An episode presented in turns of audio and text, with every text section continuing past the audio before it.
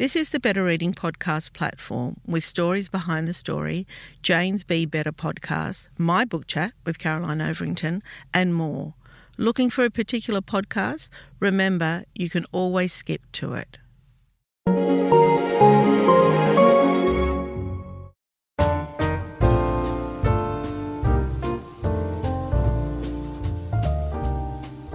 Welcome to the Better Reading Podcast Stories Behind the Story, brought to you by Bolinda Audio.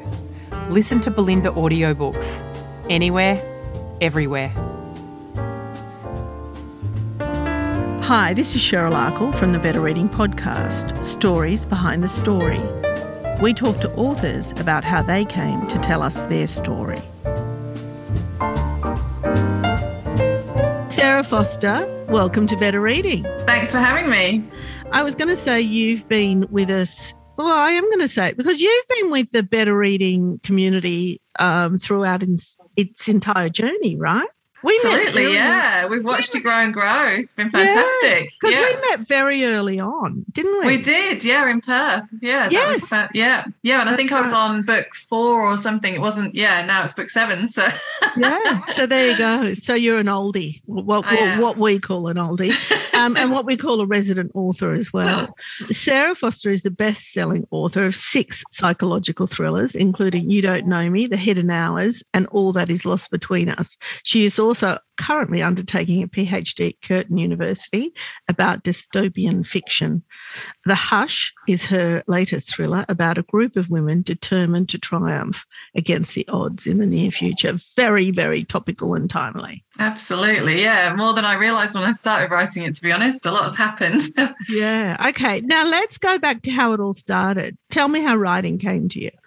Oh, so at the very beginning, um, writing came to me as a child. I was just absolutely obsessed with writing, and I've got um, school books that say "What do you want to be when you grow up?" And mine was always author, writer. So I've been doing it from day dot in my life. Isn't that interesting? Because a lot of authors that I speak to, um, even though they probably knew they were going to be a writer, they couldn't identify with it because they didn't know that that could be a real job. Right. Yeah. But you well, were sure back then. Yeah. Well, I don't know whether it was partly because I was an only child. So I had a lot of time to spend in my imagination and found writing very early on and knew that I loved it. So I was producing things quite early and sending short stories off to competitions and all sorts of things. So yeah, it was definitely in there from a kid. and were your parents encouraging that? Yeah, well, I my mum was a single mum till I was twelve, so and then she got remarried. Um, mum was always a big reader, and I remember growing up with her bookshelf and her books surrounded me all the time. Took me to the library all the time, so very encouraging. Yeah. What was she reading? Well, she loved things like Jean Plaidy, lots of. I knew you were going to say that. Yeah, did you? Victoria Holt, yeah, but she she also varied a lot. You know, she had a lot of different things on her bookshelf. Definitely thrillers yeah um, historical fiction as well. That would be another big one for her. So i think the variety that she had on her shelf from kind of very commercial to quite literary fiction was really great for me as well. So saw a breadth of fiction early on. Because you know back then there wasn't YA really in a way. There wasn't that genre. So you could have started to dip into those books when you were hitting 12 and 13 absolutely. And it's funny that you say that because the studies that I've been doing have been so interesting about the YA genre. Um, but one of the things that has occurred to me is that by having this genre, we don't we kind of separate ourselves from our mother's bookshelf a little bit because we've now got this separate collection of books that we can go to. Whereas, and I think that's a bit of a shame, really, because it was quite a connective thing with my mum to be able to take the books off the shelf and read them, and she would recommend them to me, and we would talk about them together. And really, the hush is about trying to reintroduce a bit of that as well by putting in different generations of women and hopefully allowing them to have that conversation where they're all featured in the book together. It's not about any one or the other. And um, yeah, bringing a little bit of that back, I think. Mm, yeah, no, that's an interesting way to look at it. Tell me about writing your first book and the path to publishing. Okay, so my first book was Come Back to Me, and that was published in 2010. I struggled with that book for a while. I sort of went on and off doing it. I was working as a book editor at the time, which again was Fa- oh. fantastic background yeah work in that sense um, so i worked as a book editor for 10 years before i published my own books and i was freelancing doing all sorts of things and those jobs are quite time demanding so i would always work and come back to me in my spare time but never really got around to finishing it and it was really only when i was about to turn 30 and I thought, I'm just dabbling still and I haven't really committed to this book. So I took a few months off from work and I actually made sure that I finished it. And funny, funny story in the middle of that, I wrote another book that I suddenly had a brainstorm about, um, which was about women that didn't want to have children. And I wrote that in six weeks. And I sent that off to all sorts of agents and got some very nice feedback, but generally no's. but it was my one, it was the agent Tara, who I'm still with now, who wrote and said, Have you got anything else? And come back to me with, with something else. So mm. that book was my way in. Being an editor, I want to talk a little bit about that because do you think that helped learn the craft of writing? Would you? Yes, absolutely. Yeah. I think it's yeah. just done me good in all sorts of ways. And to be honest, if I had the time now, I'd still love to keep my hands in editing because it's a totally different way of looking at a book and deconstructing it. And I'm able to do that now with my own books. And I think it gives me an advantage when I'm handing books in because I can already do that before I give them in. Uh, I think you do need a little bit of a step back sometimes to be able to do it. But the, the ability to analyze your fiction is fantastic. Tell me a little bit, or tell our listeners a little bit about the editing process, because the way I see it, and not that I've been an editor, but it's kind of a bird's eye view, isn't it, about your manuscript? It's somebody that's pulling themselves, taking themselves away from the emotion, away from the closeness of the book, and looking down at it with a different view, a different eye.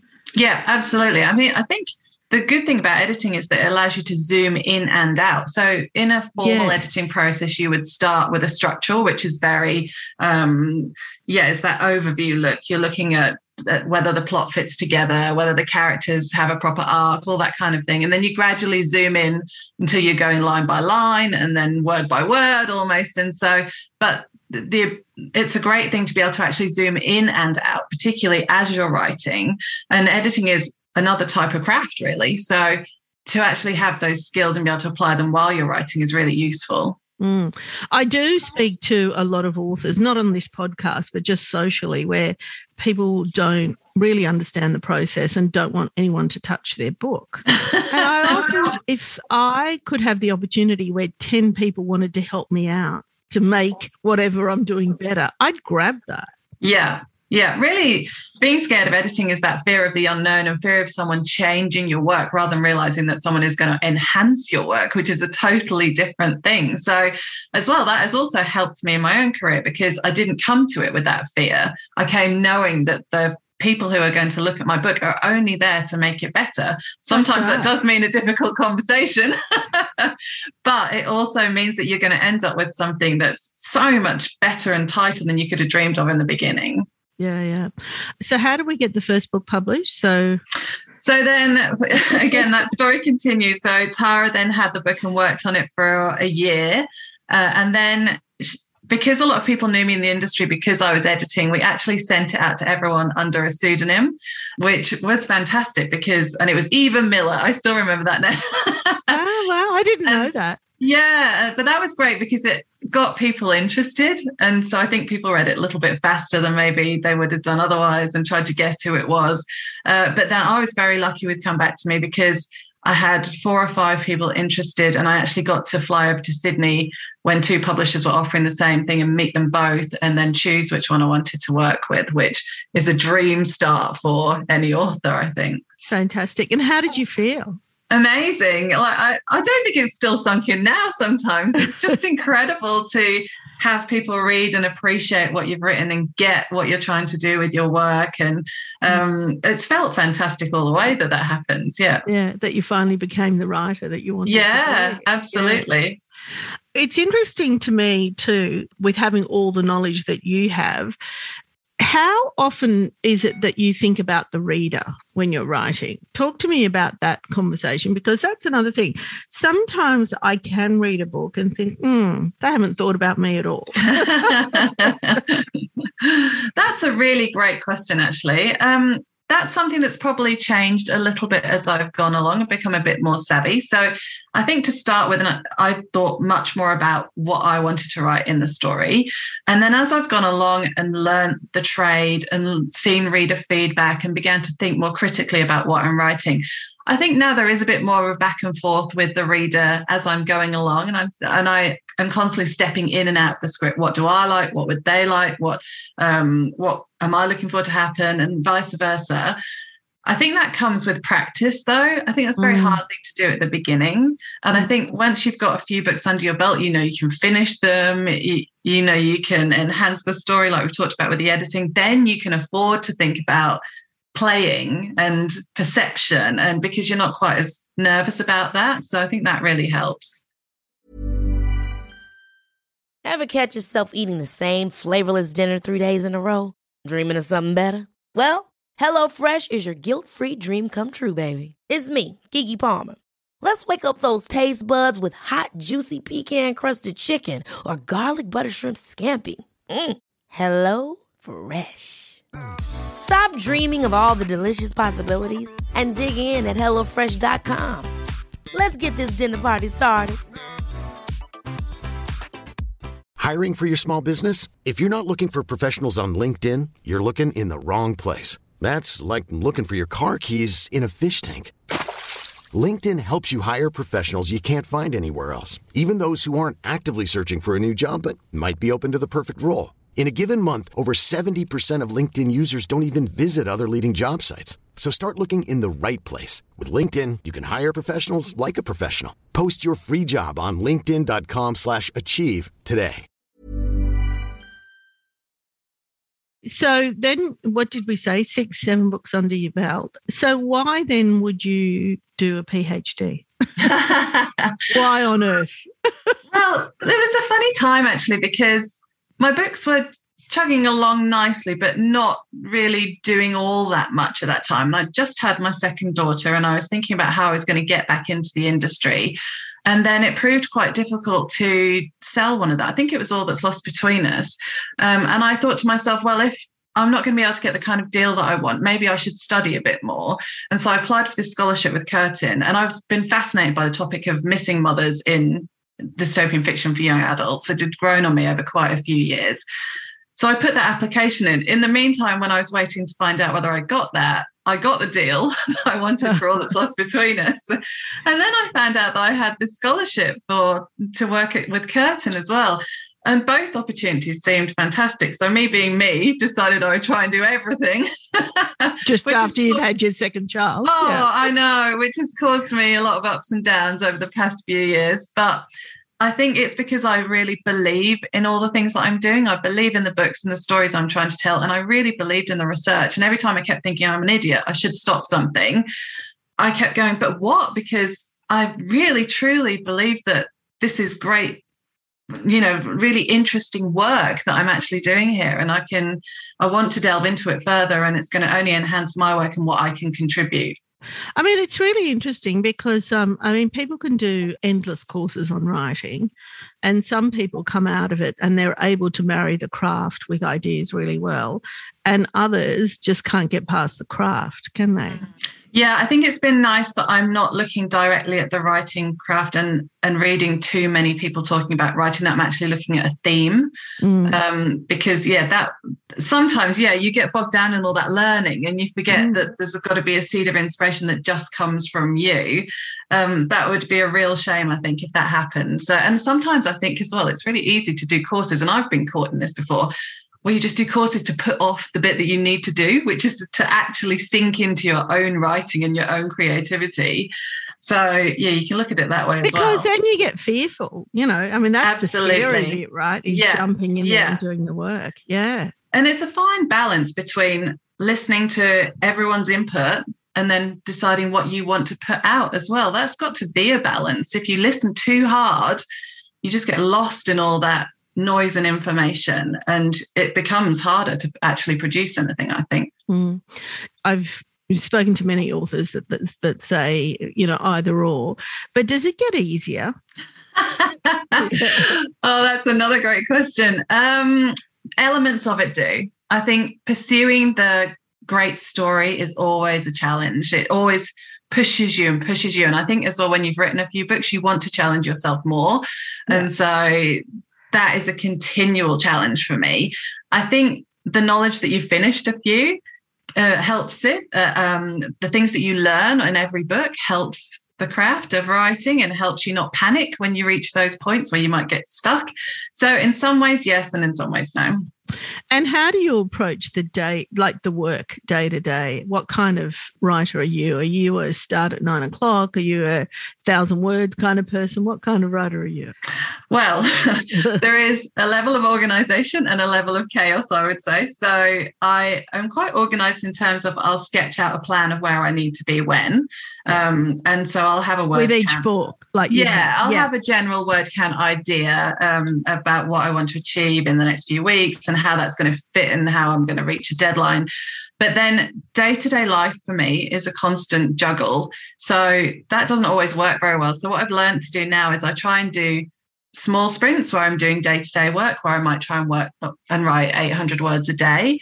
And then I do longer ones where I go away for a weekend and just completely immerse myself oh, in oh, right. what I'm doing because I just find that getting away from the house particularly we've got you know family here and it's a busy household and sometimes i just need to focus. So i've tried to do both i think that's the way it works best for me yeah well i guess this doesn't apply to you because i don't think you guys experience you're in western australia and you didn't experience lockdown to the same extent as many authors that i spoke to but some authors said to me well you know this is my life anyway you know authors yeah. well, we don't, leave, what, we don't leave the room much. the first um, lockdown that we all had back in yeah. March time 2020, that really helped me push the hush actually because I suddenly didn't have anything else to do, wasn't running around taking the children places. And so, in some ways, those brief lockdowns that we've had here have always meant I could do a work push that I wasn't expecting. But of course, yeah, it, we haven't had the same added stresses and strains as everywhere else. We've been very fortunate in Western Australia. Yeah, yeah. Do you think the lockdown has impacted writers in terms of creativity. I know there's a lot of people saying, you know, we don't want to write about COVID, we don't want to write about a pandemic, and I understand that completely. But there is an influence there, isn't there? Because life changed. Yeah, absolutely. And I think we all have to be aware of it. I mean, when because the type of book I was writing, when COVID first happened, I thought, can I continue this book? You know, it's a, it's literally about a pandemic that's kind of involves babies, you know, stillbirth. So thinking, how can I do this? And the thing that spurred me on was knowing that I was trying to write a book about the power of women, basically, yeah. and the power of female friendship and resourcefulness. Um, and if I hadn't had that as the core of it, the core of it had been a pandemic, I think I would have stalled. Um, I think there are probably ways that we will learn to incorporate that into the work. I've certainly had to do it with the Hush, um, which has been quite a good experience, really having to do it like that.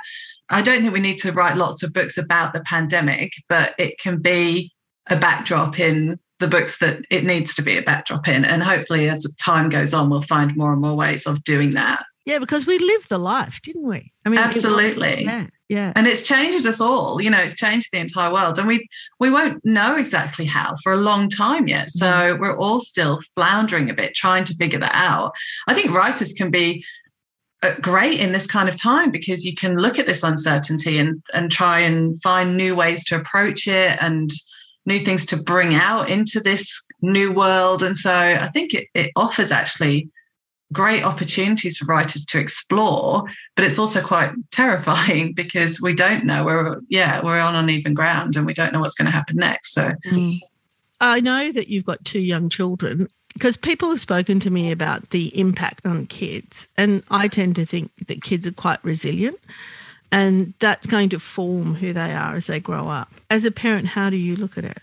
Um, I think that it is it has had quite a deep impact on my children, and they're at home. Maybe that means I hear more about their thoughts because you know we're obviously homeschooling them at the moment. So yeah, I, I do get the sense that they're very much shaped by what is going on around them. I know my younger daughter has been quite nervous about COVID the whole time. She's taken the illness side of it to heart. My older yeah, daughter, my older daughter struggles to see her future in the same terms I would have done at 12. At 12. She's 12, you know, and already she talks about that future with a lot of uncertainty about what the world is going to do and be like. And we have to keep bringing her back to, you know, the bits that she can control and the bits that she can't, because, yeah, yeah that's all we can do. But I definitely think it's going to have a real resonance with that generation. And on top of that, we've got climate change as well. Um. So, yeah, we've just, and again, we need to, as writers, we can think about how we contribute to supporting people who might be struggling in that, how we can write the kind of stories that people might want to read that don't shy away necessarily from what's going on, but also look in new directions to try and figure things yeah. out. Okay, tell us a little bit about The Hush.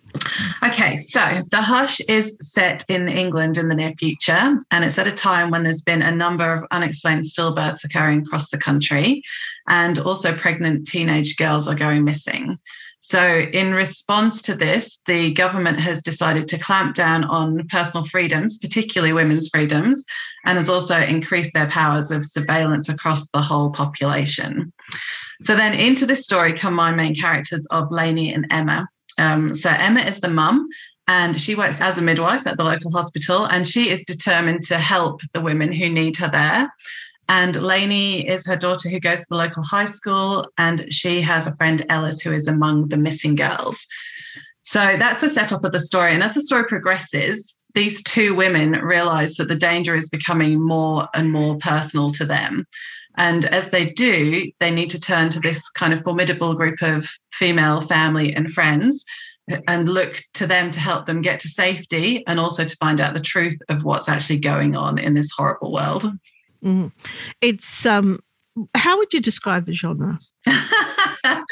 yeah, it's very tricky as it usual. Because, um, it's yeah. I mean, we're certainly not putting you in a category, are we? But I felt that it was part crime fiction, part horror, yeah, dystopian. Yeah, I think right? yeah, yeah, near future crime thriller with a dystopian so yeah, multi generational as well, which is yeah a bit different. Something and a feminist story in a way as well. Yes, absolutely. Yeah, yeah. So definitely looking at how women work together, the original ways women can fight back against things that happen. Trying to set off with a dystopian style story, but really take it somewhere a little bit new. So although it's very, very traumatic and horrific what is happening, I hope that I have a balance between how much we exist in that world and how much we exist in the world of the women trying to move forward and fight back and figure things out and work together and all those more empowering things that I'm trying to bring into that fiction. Yeah, it's certainly fiction with meaning. Do you sometimes think about how your books will age? Well, funnily enough, with this one, yes, I do. I'm very yes. curious as to how it will age. Could be a good thing or a bad thing, depends on what happens with this one. I don't know. Mm. Some of the others, not so much, but yeah, this one is so timely and topical. And again, I started writing it and having the idea for it back in 2015, 2016. The world was completely different. This was meant to be futuristic fiction, not contemporary fiction. It was meant to have a social narrative in it, you know, like a social commentary, because I'm interested in ideas and particularly what happens when people's rights are curtailed and all these different how people personally fight back and the nature of belief and all that kind of thing. But it's morphed through the years of Donald Trump as president, the Me Too movement. It's become, and now COVID, it's become something very much more topical than I even realized it would be. Yeah, absolutely. Do you think that that John, where, where do you feel most comfortable in your writing style? Um, well, this I, I, wouldn't necessarily write near future the whole time. This fitted the story, uh, yeah. so I think I feel most comfortable when I find a character in a situation that just won't let me go, whatever that is. Definitely women centered, uh, tend to write about women. Um, definitely about those close personal relationships and the psychological aspects of what's going on around them, how people deal with it in a very personal way. So there's elements that I think run through the core of my books, but my books end up being quite different because I just get fascinated by something that's going on or something I've read, and I'll take the story in that direction. Yeah, yeah, absolutely. Sarah Foster, we're out of time. Thank you so much. Super interesting. Congratulations on. Thanks for having me, Shell. Thank you.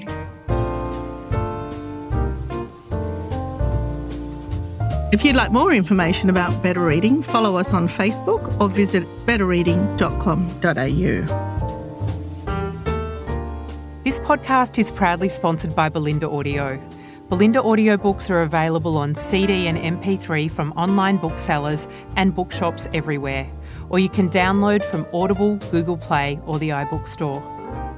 We've also created our own app called BorrowBox that's available from both the App Store and Google Play. All you need to do to get it working is to download the app Join your local public library and you'll gain access to the world's best collection of ebooks and e audiobooks available for you to loan on your phone or your personal device. Bolinda, we're here to enable you to escape, imagine, grow, and be inspired through the power of storytelling. Bolinda Audiobooks. Anywhere, everywhere.